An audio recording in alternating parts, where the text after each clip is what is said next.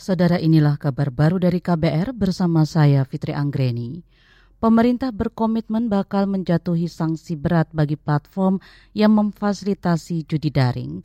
Menteri Komunikasi dan Informatika Menkominfo Budi Ari Setiadi mengatakan akan memperketat pengawasan iklan promosi judi daring di berbagai media termasuk media sosial.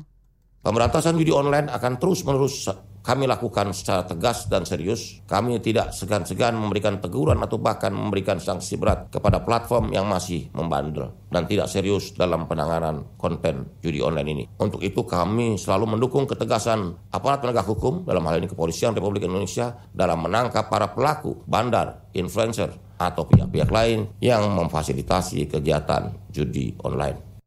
Menkominfo Budi Aris Setiadi mengklaim telah memutus akses lebih dari 400 ribu konten perjudian dalam tiga bulan terakhir. Dia berharap semua pihak termasuk penyelenggara sistem elektronik atau PSE berkomitmen dalam memberantas judi daring. Dia meminta PSE bergerak cepat membantu pemerintah dalam menghentikan promosi atau konten yang berkaitan dengan perjudian. Kita beralih ke informasi lain.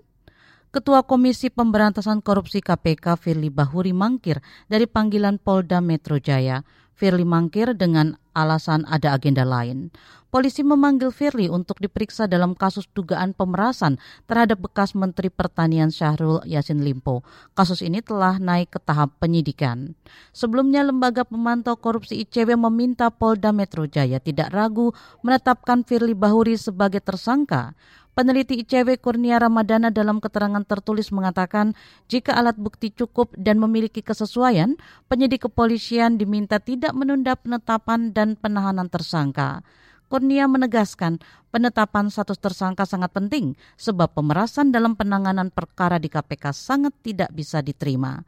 Selain itu, penetapan juga penting agar pelakunya tidak melarikan diri. Penahanan juga dinilai perlu untuk memudahkan proses hukum. Dugaan pemerasan ini mencuat saat KPK mengusut kasus korupsi di Kementerian Pertanian. Kasus itu turut menyeret Sahrul sebagai tersangka.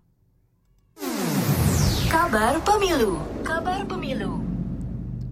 Komisi Pemilihan Umum KPU Jawa Barat meminta kontestan Pemilu 2024 melakukan kampanye elektronik atau e-campaign.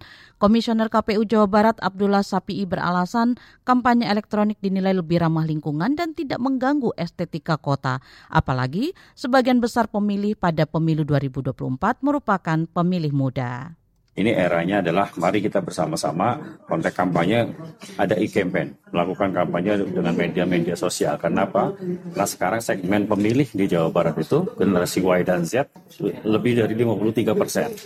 Itu artinya lebih dari 50 persen, lebih dari setengahnya pemilih di Jawa Barat yang 35 juta lebih itu adalah generasi Y dan Z yang melek betul tentang uh, media sosial.